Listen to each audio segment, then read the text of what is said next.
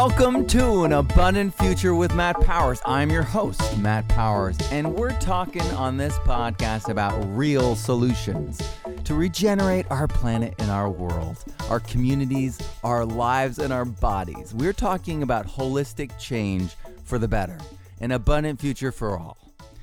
And today we're talking about something that permaculture has not touched in the past that I brought into my book, and I'm still expanding and enriching my understanding of and detailing in my book. I'm, I'm, I'm updating it and I'm bringing new information in constantly. We're talking about regenerating the oceans.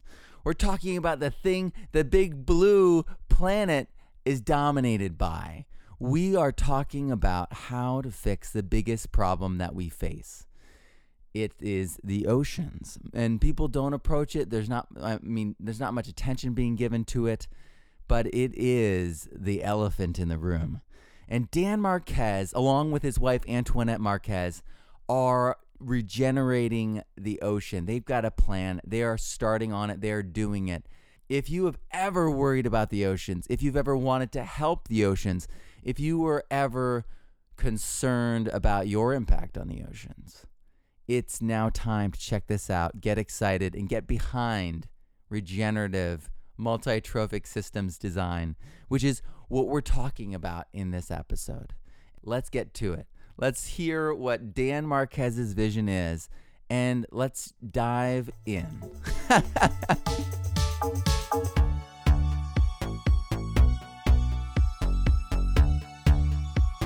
Thank you so much for taking the time. You're so busy.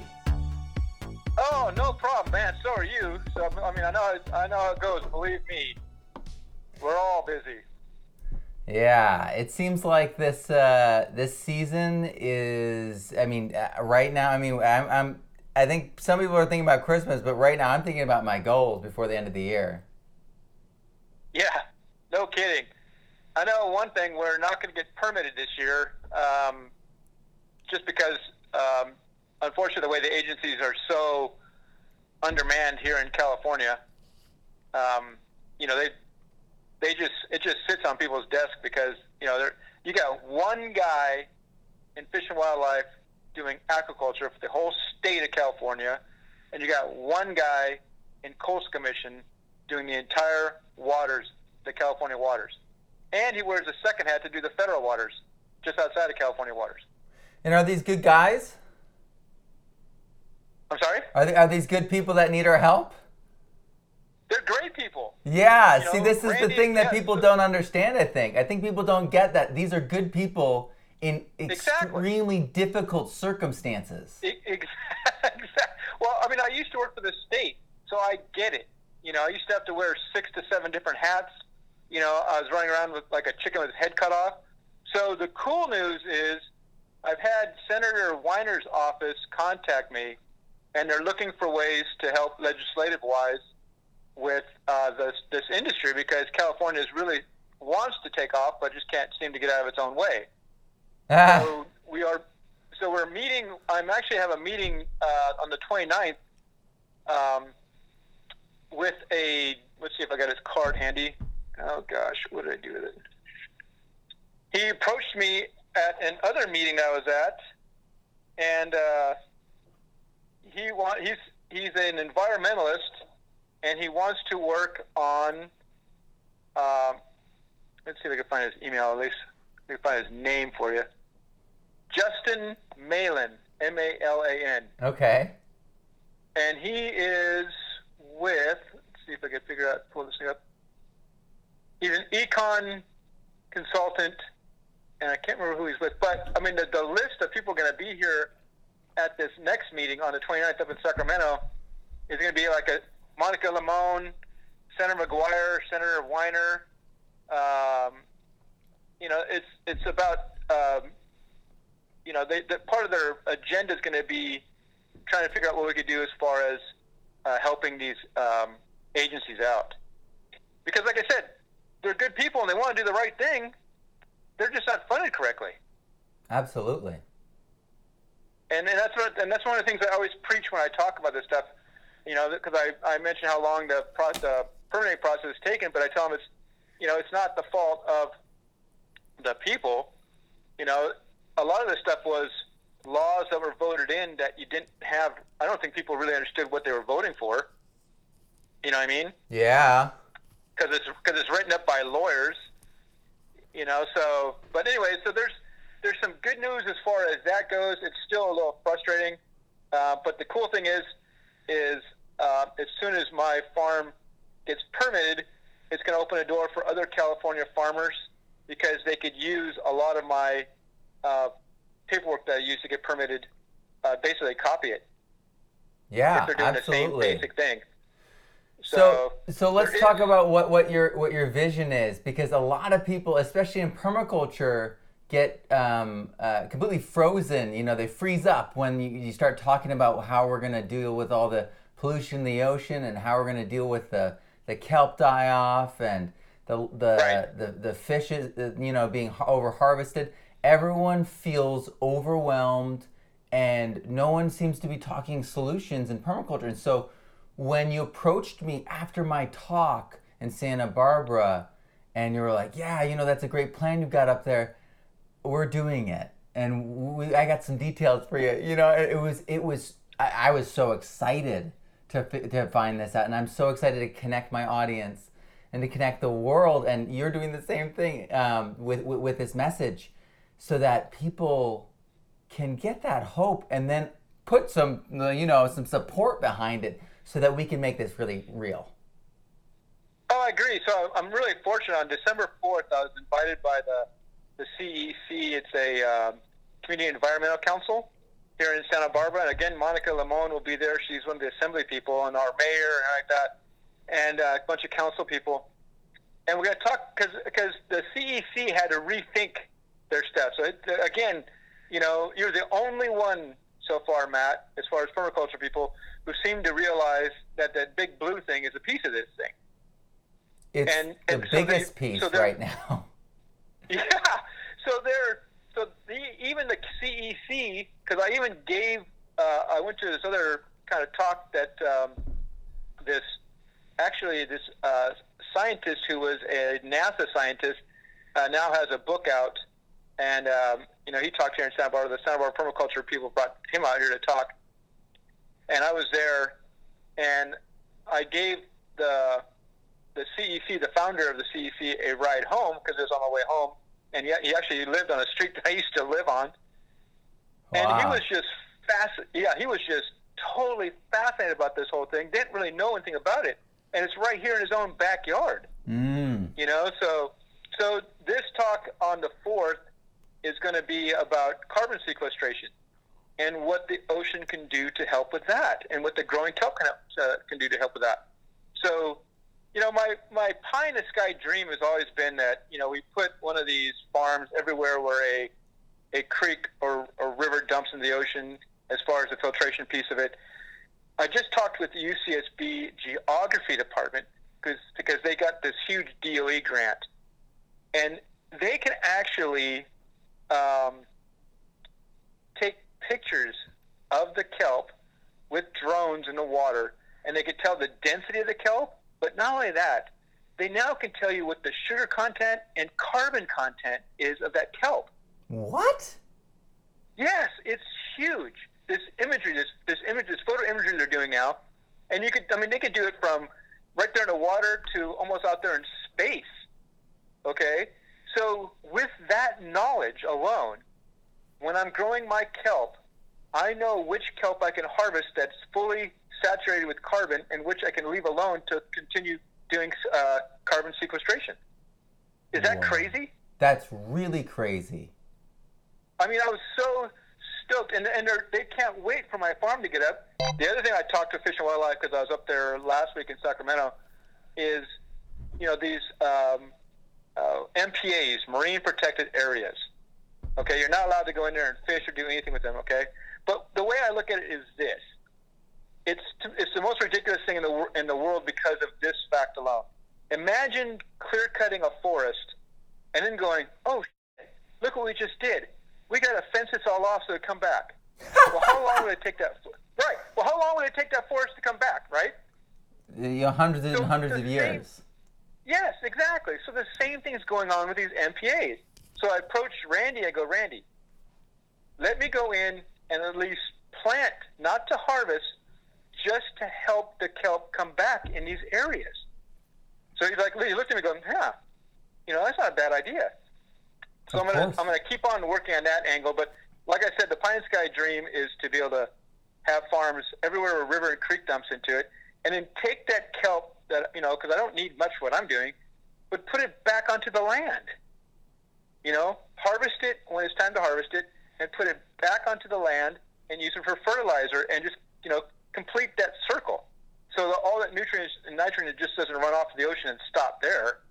You know, we gather it in the kelp and throw it back on the land for fertilizer. And I think a lot of people's reaction is like, but wait, doesn't the ocean need that? But then we need to remember eutrophication. Yes. We've Yes. been we've been And dumping. the problem, the problem too, the problem is that the acidification of the ocean is because of all this carbon and nitrogen that's filtering into the ocean. Okay, but we can take the kelp once it has maxed its ability to sequester more carbon and use that kelp to put back onto the land. It's really not that hard of an equation once you start looking at this thing. You know, you, you just you, you, you can farm it with, amazing technology you know, the, the technology to farm itself is really basic, but the technology to tell you when to pull certain plants out is going to be awesome. It also feels like you're setting the, the bar really high when you're partnering with technology that's undeniable. You're like, well, this has Yeah. reached its full potential now, or its full ripeness. I mean, we're at this point where Yes. farmers are getting lab reports on their food so that they can show their customers. Um, and carbon sequestration and measuring our carbon footprint in our own personal lives is becoming not only possible, but easy. Yes, agreed. Totally agreed. So yeah, so um, so that's where I'm at with this thing right now. I really want to get um, uh, you know this thing going as fast as I can. Obviously, I have a um, consultant working with me right now to try to uh, help expedite this a little bit. Um, but you know, it's just you know, it's it's just going to take time just because of the way the darn um, thing is set up. Yeah. So So, you know, it's just what it is. yeah. So let's kind of step back a little bit and look at the at the full picture for our audience. So, Okay. the kelp forest has uh, off the coast of California. Over ninety percent of it died off during El Nino and the, that wa- that warming period, and Yes. and so the habitat for otters and sea urchin and all these other all these other related species is now gone. Yes. And so all the carbon they embodied, um, all the, the systems and sequestration, all the things that they, they did is completely gone. And this is not unique to this area. This kind of thing is happening regularly all over the world. Correct. So so when, and we're all seeing this. We're seeing the the, the this this huge die off in ocean life.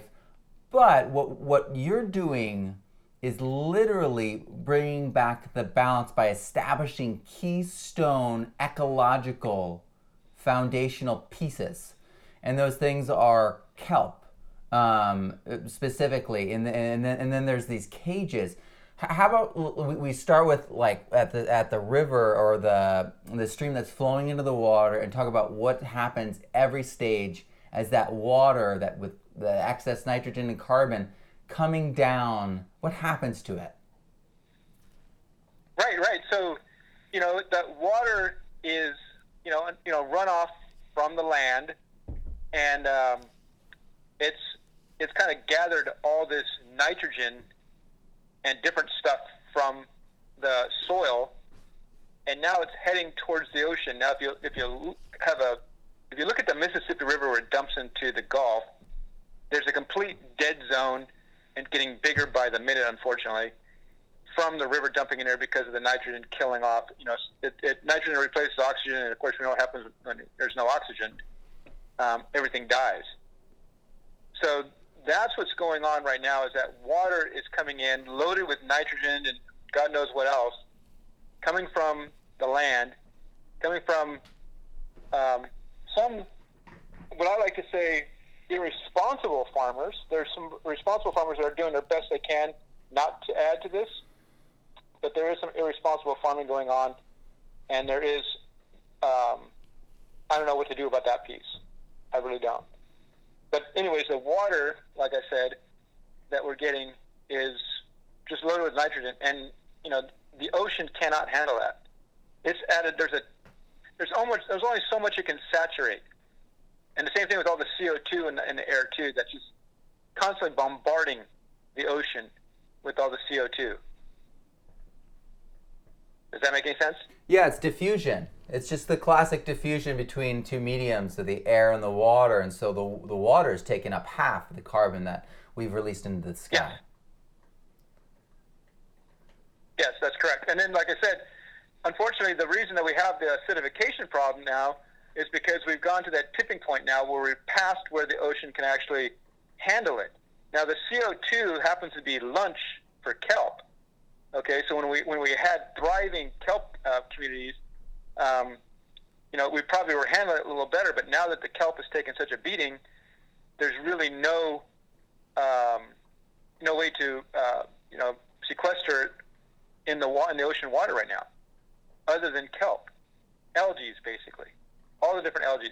Now, the, one of the things that I always mention is that the fact that you know we have these uh, domoic acid breakouts.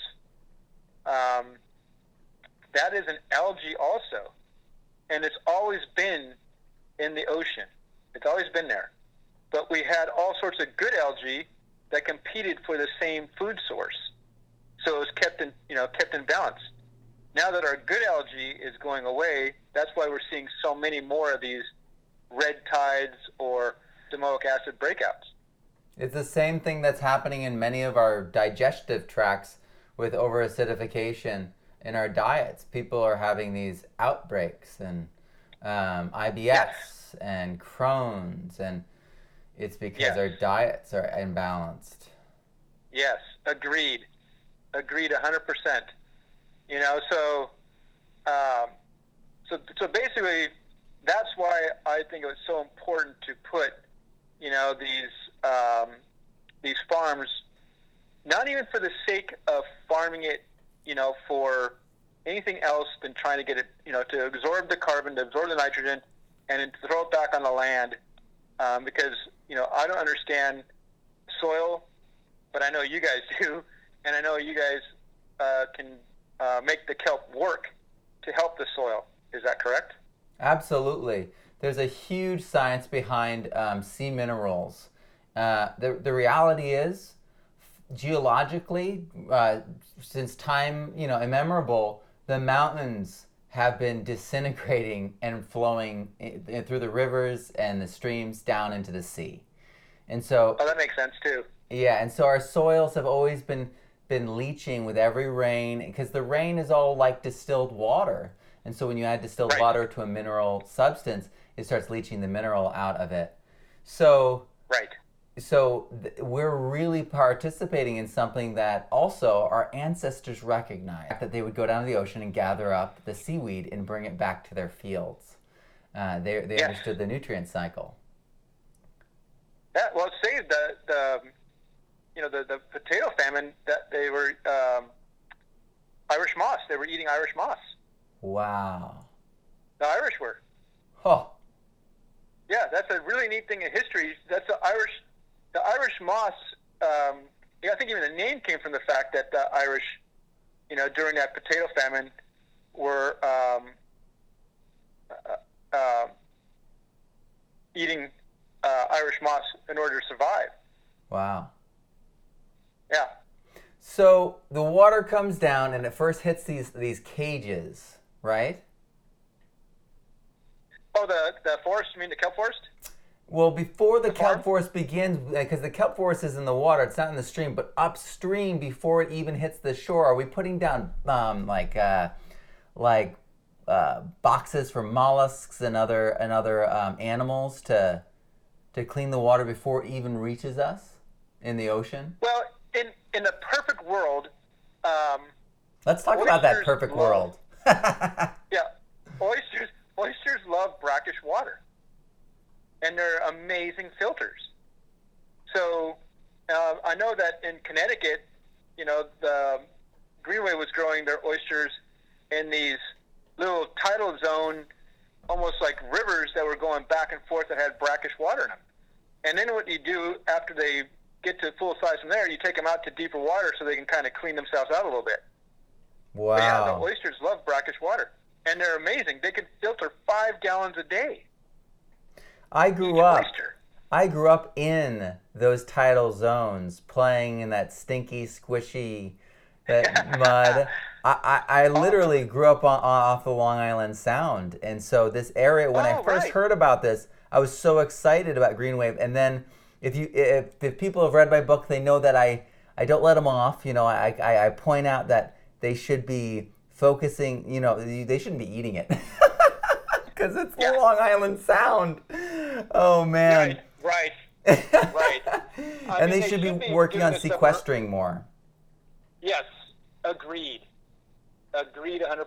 With what your idea is, your vision is like we need to get this vision out there. Uh, that's why I've been working with with uh, Antoinette. We've been I've been going back and forth Yep. on that that picture that we're working on because that's going to be the clearest thing that I can do from my end is show that beautiful, perfect vision where every step of the way we're filtering it, we're slowing it down, we're allowing Yes. life to work on it.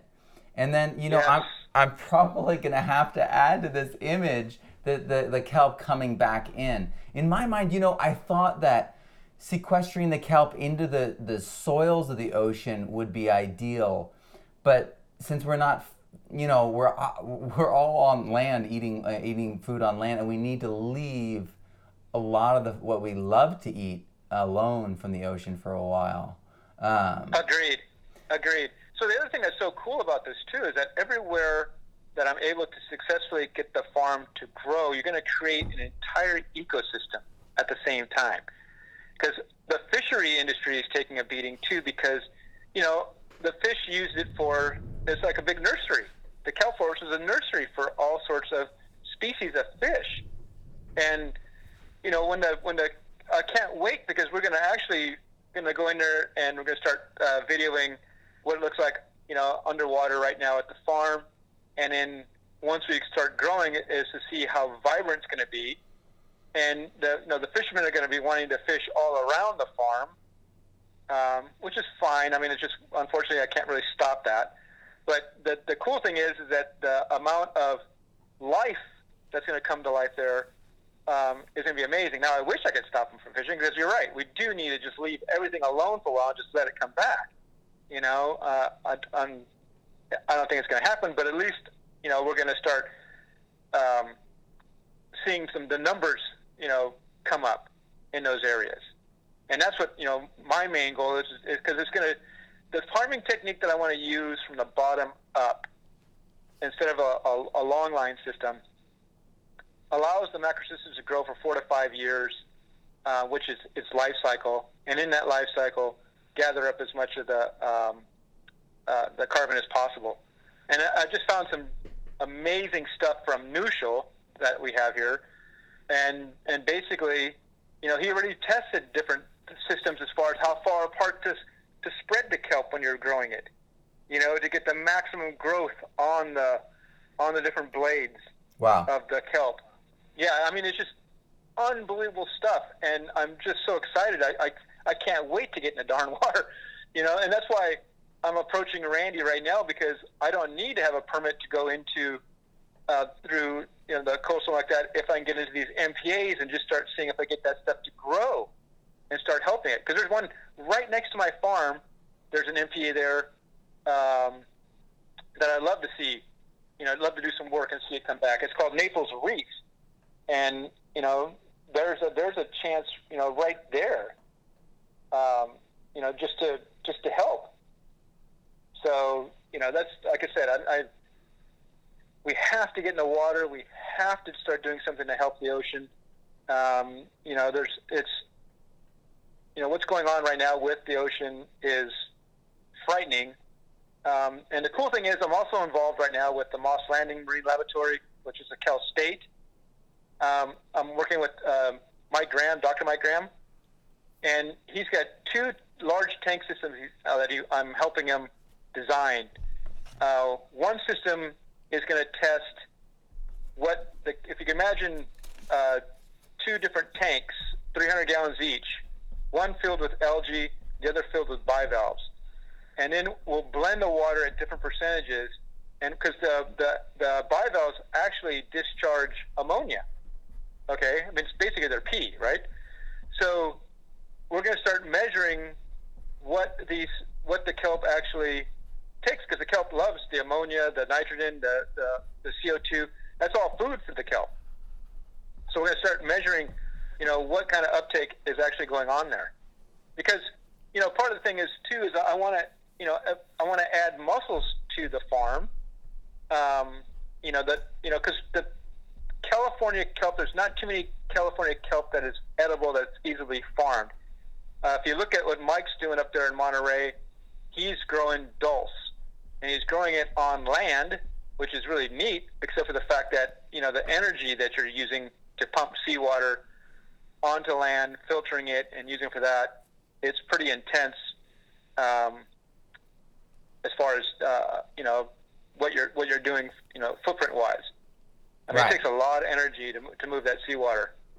You know, so if you could farm in the ocean, it's a, it's a better thing. But but but dulse is one of those few kelps that grow, I'll call locally, that is actually something you can put right on your dinner table, on right on your plate.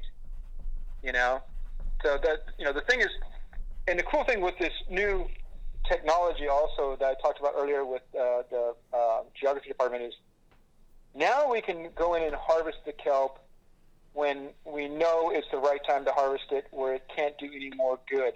So I don't really feel, you know, like I'm really doing any damage to the kelp itself. I'm actually going in there and taking the kelp out that's just about ready, almost technically to die, uh, because of the four to five year lifespan, and then you know um, using that kelp, you know, on land now, taking it and putting it right back onto land.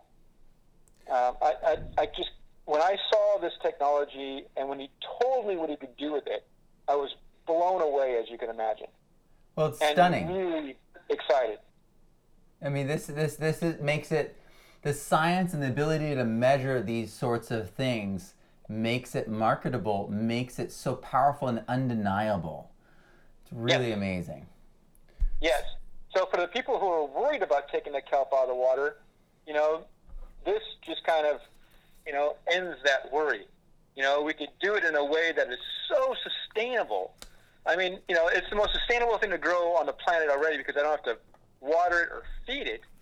But then to be able to harvest it at the right time because of, of that information, you know, wow. it just blows me away. I feel like we're so, going to um, see that emerging in more and more industries. Like essential oil industries are going to start using technology to actually know when to harvest the lavender for the maximum medicinal potency and stuff like that. And that's smart. Oh yeah. You know, that's that's really smart. You know, so I mean, I, th- I think it's, you know, that getting everybody to kind of work together on this thing. So we're, you know, because for, me, it's like you know, yes, we need to make money, and we're going to make money on this other part of it. This farming piece isn't really the money maker. Um, it can be, but but I, I just want to make sure that, you know, I mean, I got this email from somebody that uh, the other day and asking about, you know, how fast can I make money if I start doing this, blah blah blah. To myself, dude, this is not going to be some kind of, you know, uh, you know, giant money maker, and it's going to take time right now to get established, a lot of time, but you know, I just keep on telling people that are really interested in this is you need to have a lot of patience, you know, and then and then just keep on rooting for my farm to go through because as soon as that happens, we can use so much information from that to help their farms get going.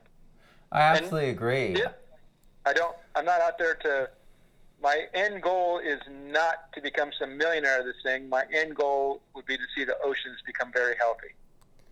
Yeah, and you Yeah. know, I think that the people who give the most are the people that are are going to be taken care of, and that means that for a while we'll be kind of close to hitting the bottom, you know. Yes. Yes. but that's okay. That's okay It is. because the reason that we're close to the bottom is because we have a lot of people in our boat. Yes, yes, I like that. I like that. Well, like I said, when I get in front of these assembly people and, and like that, and because even the CEC said, you know, they're like, when you talk, you're you're very passionate about it. You know, it's, well, because yes, I am. I should be. I want to be. This is this is a dream. This is a this is a, a problem, and there is a solution right in front of us if we can get out of our own way. Yeah, and for me, I see, I always try to tie in the social, economic, and everything. And, and it was really awesome when you opened my eyes to the fact that kelp farming can be regenerative, that you know when it's Yes. time, when you know you can, you, you, trim it. You're not taking it out of the ground, you know. And I, I, I've been struggling for a while. What do we do with these fishermen? I want to honor them. I don't want to tell them stop fishing. I want to tell them we need you to get out there Yes. more. And so Yes. something that would be absolutely incredible that as a society we'd really have to get behind. And I don't know, I mean, we, we like clean air, we like clean seafood. I mean, we as a society have all the reason in the world to get behind this concept, but something like a fisherman's restoration sabbatical where they get training, education, and get compensated and believe me, I mean, people are like, "Oh man, you're going to subsidize it." It's like we're we subsidize farmers like to the hilt. They, they, they only make 20 dollars per acre, you know, a year when they're doing Monsanto corn. The reality is these guys aren't making money. They're doing what they love. That's the reason they're out there. So it wouldn't wouldn't be breaking anyone's bank to actually subsidize these guys taking some time off and staying on the water and getting their their, their brothers and their, their sisters who are already out of business but holding on to their boats, holding on to their dreams, wanting to get back on the water because so many of these industries have been collapsing that we have Billy Joel songs talking about it in the 80s. You know what I mean? Right, right. So so this Yep, is not something yep. new and this is not something that's like uh, a, a small portion of our society. There is the roots of coastal um, fishermen in this society goes deep really deep. A- and and maybe in modern day we don't see it but it is there. So I, I think that if we could honor this population if we could invite them to take part in something that makes them even more involved in the ocean and doing what they love and helping continue their legacy i think we could see something extremely positive happen I was working with this uh, scientist from San Jose, um, and she was gonna, because I was telling her about the fact that you know, so like these crab fishermen, some of the hardest working people, good people you ever meet in your life, now are having their boats and houses taken from them because of the domoic acid breakouts, where it just crippled that industry. And these people can't go to work not because they don't want to, um, just but because that industry just got crippled. What my idea was is, you know, I don't have a boat. I would love for these guys to come in to be able to use their boats and put them to work on these farms. And they, and they can't do all their fishing year round or seasonal stuff too. So there's seasonal times for the kelp also where they come in there and they can help with the harvesting and they could we could put them to work on these farms. They can even take care of the farms themselves. You know, and they could do a little bit of of each maybe. Maybe they're kelp farming part of the year and then maybe they're, you know, doing their fishing. But you're right. We you know, there's there's a whole amazing uh, amount of knowledge with these fishermen out there who've been out there for years. I met a guy in Rhode Island when I was back east. He was 11th generation fisherman. 11th generation. we can't let that go I just, I know. I just wanted to do the old Vulcan mind thing to the side of his head. You know what I mean? To get all that knowledge out of it. He was talking about the fact that when his dad and his grandfather used to go out, they'd use a compass and a stopwatch to guide them to where their stuff was because they couldn't even see stuff. And I was thinking about, I mean, the, the, the amount of you know, courage you'd have to have to head out to that ocean where you can't even see land and to be able to come back the same way when you can't even see it because of the way the weather was. I mean, that's ballsy. Those were men. I mean, holy cow. And, and you know, to, we cannot lose that knowledge. It's so, their birthright. Uh, the, the, the, it's their birthright. these families yes. have yep. carried this tradition, and some of them have yes. been carrying this tradition since time immemorable. Um, yes. Some of these fishing communities, uh, we don't know when they began. yes, exactly, exactly, and they're hurting too. You know, so the whole thing is, if we can get the fishing communities to understand just how helpful the kelp forest will be, and I'm sure most of them will know what happens in the kelp already. You know, I don't think we'd have a problem with these fishing communities getting behind us at all because I think they understand already when the kelp leaves, so do the fish. Absolutely. So I feel like there's this new economy that's emerging, and whether it's the carbon economy, you know, carbon credit system, or regenerative economy, we just need to put our attention and our, our, our, our support behind these things, and they will just start happening. We just need to get enough people to know and enough people passionate. Yes. Yes. Well, like I said, I'm doing. I'm you know I'm I'm, I'm thankful for John Rule because I do get to go and talk about this in different scenarios with him. He had me talk at a Soil Not Oil conference in Richmond. I talked up in Hopland, California. Ojai, which it turned out to be a gold mine of people and information. Um, from a little tiny town like Ojai, it just blew me away. And it, it was so interesting. I, um, that guy that spoke on that podcast that I did um, before me, I don't know if you saw him. I can't remember his name, but he knew you. Huh. Yeah, it's it's been really fun. I've been, you know, when I meet permaculture people, I go, oh yeah, I've been I've been talking with Matt Powers. Oh my God, yes, he's great. You know, and I just met a, a guy up here who has a big uh, farm too. Oh my gosh. Oh gosh. What's his name? Oh my God. I got so many people I'm meeting on. I, I can't keep everything straight. He has a big giant farm in uh, Cuyama and in uh, above Ojai area. And I, I met with him, and you know he was. They were looking to possibly get into the farming piece too, but you know I, I wasn't trying to discourage him. I just tried to get him to what, where we're at right now with it and uh, but he's you know he's definitely interested in using uh, possibly kelp you know on his farm, and he knew you also. um, yeah, yeah. So I mean, you know, oh, dude, you're a superstar. Okay? Oh man. You are. So it's, it's great, and because you know, my wife just absolutely loves you. Yeah, I, mean, I just, I just, she blows me away every day, and I, I just love her to death. That's so sweet. I'm so happy for you both. It's so cool yeah, because you're, you're you're restoring and then she's transforming the products that you're getting into these healing it, it, it's like yes. you're you're healing the ocean and then she, she's healing people in this beautiful yes. beautiful system together and, and and on top of it you're married yes yes well the other thing that makes us so unique too is that we're and i've never heard this term before but we're a completely vertical company because of the fact that we we're going to be growing it, but right now we harvest it, then we process it, then we bottle it, label it, and sell it. You know what I mean? So we're yeah. completely vertical, and there's not too many companies out there at all. We looked at a we looked at a different area to do some of our commercial work. Once we start getting a little bigger, now that we got some help, um, we looked at this uh, uh, kitchen because an FDA kitchen, and and they were shocked about. He's like, "We guys are completely vertical." It's that's just crazy because because so many people buy ingredients from different places and make their own kind of stuff. We're making our own ingredients. We make the extracts.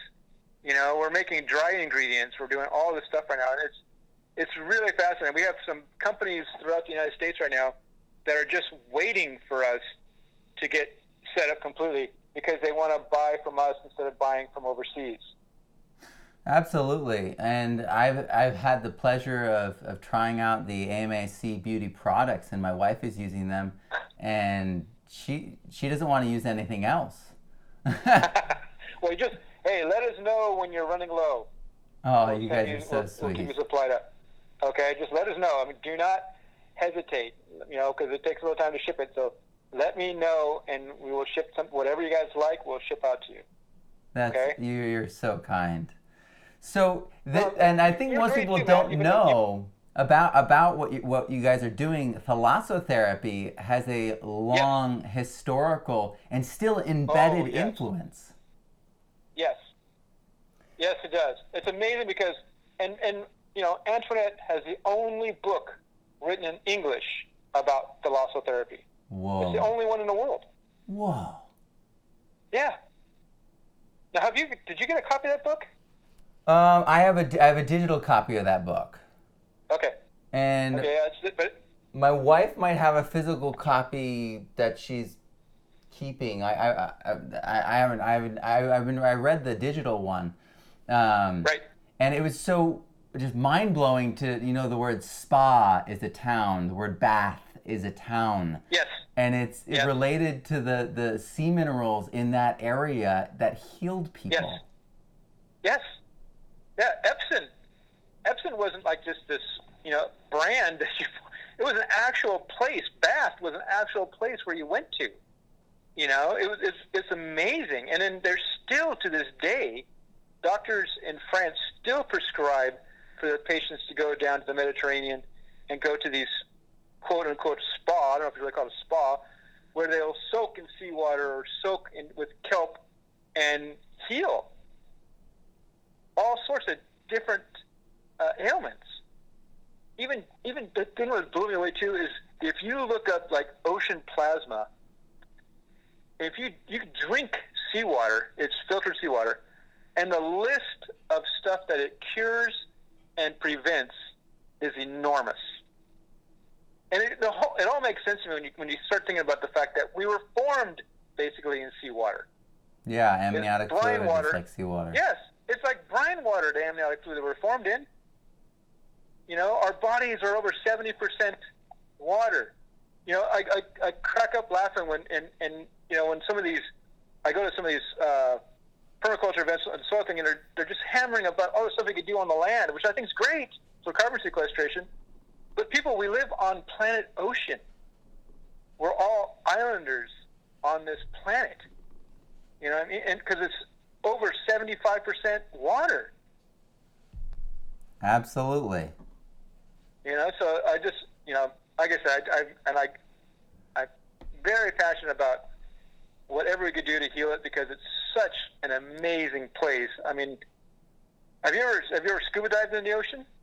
No, I, I, all right. So what happened was I grew up going to the Long Island Sound. Todd's Point was where it was my, my beach, and Uh-huh. I, I, I, I went to camp there.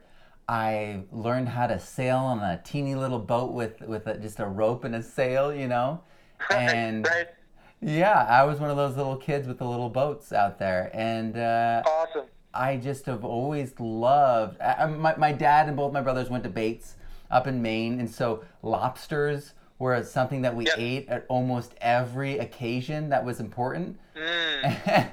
I used to eat raw oysters and clams, and I haven't eaten anything Mm. from the ocean in many, many years other than the lower forms, um, so that the, the toxins are less concentrated. So I, Right. I eat, you know, uh, plants from the ocean, but I don't eat animals. Right. Right. Right. Yeah, so if you get a chance to get under the water, you will be absolutely amazed by the colors of everything that's down there. You will never see a more brighter orange, blue, red, yellow, green anywhere on this planet until you get under the water and then turn a light on. And it's like it will completely blow you away. And swimming through a kelp forest was, I, I can't even describe it. It is the most beautiful, life filled place I've ever been in my life. The concentration of life in that kelp forest. I used to dive right out here in Santa Barbara, you know, growing up here. It's, it's amazing, Matt. It is amazing. It's just full of life. And How- I, I mean, like I just, that, that's one of the reasons why I'm so passionate about trying to help it. How hard is it to go diving? I mean, do you need like a lot of training? Could I just like hop in the water with you? No. It's it's uh the certification uh, takes about I think two to three weeks, Okay. and then and then then you don't have to buy the gear. You can just rent gear, and it's, it's a lot cheaper that way to do it. But uh, yeah, it is. If if you ever get a chance to go in the water to dive, or just at least just snorkel for now, because snorkeling to me was the biggest tease of my life. Once I got you know into the water and snorkeling, it's like, oh my god, I want to stay down longer. I can't hold my damn breath long enough. So, but once you get down there and start experiencing what it looks like, what it feels like, okay, that's the other thing too, is what it feels like when you're in that water, and the the pressure against your body, the um, the, the I don't know, just the, the way the water feels on your skin. I mean, it's just every bit of it is absolutely amazing.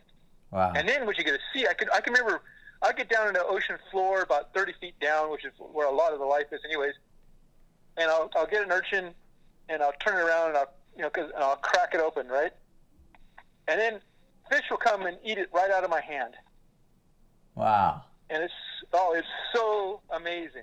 And I think that there's a, a, a species of or a um, yeah species of fish called the Garibaldi, which is a state fish. And it, it's I mean you'll never see an oranger orange than this fish. And um, those guys must know that they are protected by state because they'll swim right up to you, right in your face, and almost like tell you, "Okay, man, feed me." You know what I Oh mean? my gosh. So, yeah, it's it's absolutely amazing. It's a really beautiful fish, and it's so dang orange. So, uh, I mean, I, I you know, as soon if you can, if there's just any way you could just, I don't know how close are you to the to the sea right there in Washington. I'm outside Seattle, so I'm pretty close. If you can just get a chance, even if you just go snorkel it, just so you can get in there and feel it and see it and be a part of it, and you'll understand my passion completely. Okay. Well, I feel like I, I Okay, need 'cause- to now uh, get get some training and then uh, and then join you in the ocean. Well, I'll tell you what. I mean, Matt, I, do, I don't think there'd be anything better on this planet is than to have you come out once this thing's up and going and be able to dive the farm so you can see what it's doing. You know, uh, you're an amazing teacher. You know, I mean, there's a there's a one acre parcel we're going to have there set up as a teaching farm. You Let's know, do I mean, it. there's Let's so do many it. different things that I could. There's so many different things that I could think of that you know, if, uh, and I know you're so busy and so into what you're doing. And I just uh, applaud everything you do, but you know, if there was a way that once this farm got set up, and if you took a look and and you want to teach people how to set this up, you know, gosh, it would be all you. You're an amazing teacher, yeah, let's and do it'd it. be so much fun.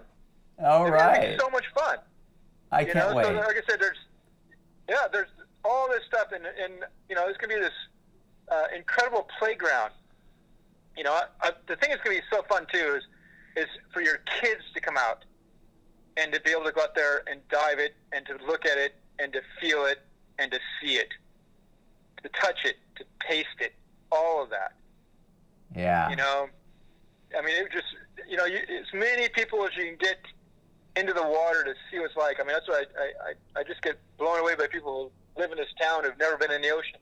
I'm like, excuse me, how could you, how could you not want to get into this thing and check it out and see? You know, well, well, we're afraid of sharks. It's like, well, you know, the chance you got a better chance of winning the lottery than you got, you know, being attacked by a shark. You know, for one thing you know, and especially when you're in scuba gear because you know we're making so much noise. They just like, well, what I don't know what that is, but it's not food, you know. so, um, so yeah.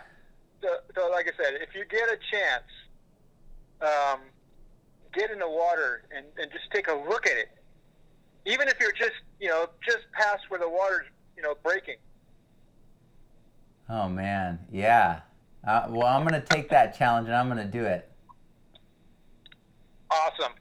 Have I been able to answer all your questions, Matt. I'm sorry I talk so damn much sometimes about this stuff. And anything you need from me, you know, let me know. I'll do the best I can help you out. I, I know that um, I've got so much stuff going at the same time, but I, I mean, I, like I said, I, you know, you are, you know, so welcomed and invited to come out when this farm gets going, um, because you you got to experience this thing too, Matt. You, Yeah. you just have to. Let's rent. Let's rent a, an underwater camera, or I'll get a friend with an underwater camera. We'll ask the internet, and uh, Oh, yes. and let's go out there and let's document this and make this like a National Geographic. You know, you know, like that Tomales Bay video that just came out. Let let's Yes. go, let's go hit that level. You know, we're gonna get this thing going, and we're gonna be we're gonna be we're gonna do it right. You know, we're gonna we're gonna be, um, you know, do everything the correct way, and and because I mean, you know, karma is this amazing thing. If you do things good, good things happen. If you do things bad, holy cow, you better watch your ass. Yeah, and you know what? It's been a long time coming in America, and it feels like things are clicking all of a sudden. I mean, bad people are being called out. Good people Yes. are being celebrated. I mean, Sean Sherman, the Sioux Chef, has been like making the rounds. I mean, he's all over the place. And is there any better example of food? You know what I mean? Right now, Right. no. It's it's absolutely it's thrilling what what we're what we're seeing. Oh, agreed. Agreed. You know, so again, like I said, you know, just you know, let me know what you need, Matt, and um, I I can't wait to have you out here. And we are doing some.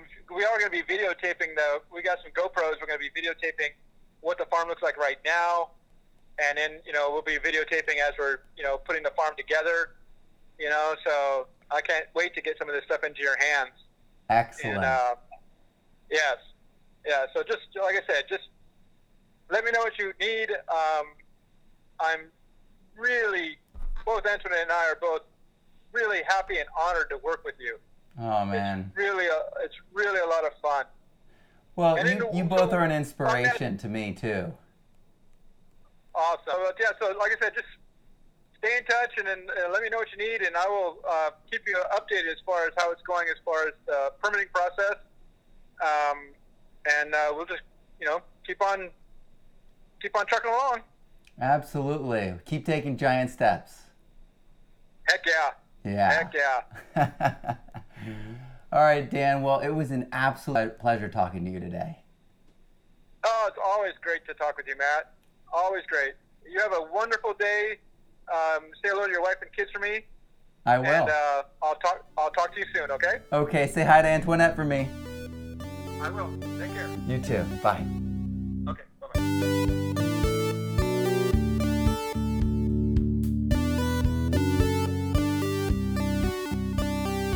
Wow, that was incredible. If you liked listening to Dan, if you want to learn more, if you want to see this, I encourage you to sign up right now for Thursday's very special webinar. I'm going to be there with Dan, with Raleigh, with Neil. I love all these guys. We're going to be there at the Sustainable Mas- Sustainable Design Masterclass. So what you're going to do right now is go to sustainabledesignmasterclass.com forward slash kelp farming. And the link's down below in the descriptions. But go and visit this site, sign up so that you do not miss this webinar on Thursday with Dan. Daniel Marquez has such vision, and he and Antoinette have created this plan. There's going to be a huge change that's going to happen in ocean regeneration, and they're going to be at the center of it. So, I want you to be part of this. I want you to see what's going on. I want you to spread this awareness, spread this hope and excitement. So sign up. And if you want to learn more about what I was talking about, check out thepermaculturestudent.com. Go s- scroll down and click on Get the Permaculture Student 2 free. And my book has an entire section on ocean restoration, large scale ocean restoration. And you can check that section out. The, the only caveat is like we talked about, right? That it's not just vertical farming. We're actually we're actually rooting these kelp in the ground and we're not taking them out. we're leaving them and we're trimming them in the new regenerative model that Dan's talking about. And he's proven. So, incredible things are possible, incredible new things are happening. I've got to update my book. But in the meantime, go download it and check it out. See what is possible and get excited and spread that hope. I hope that you have an amazing week and I hope that this brightens your Monday wherever you are in the world. Live more regeneratively. I'm Matt Powers. Have an awesome week.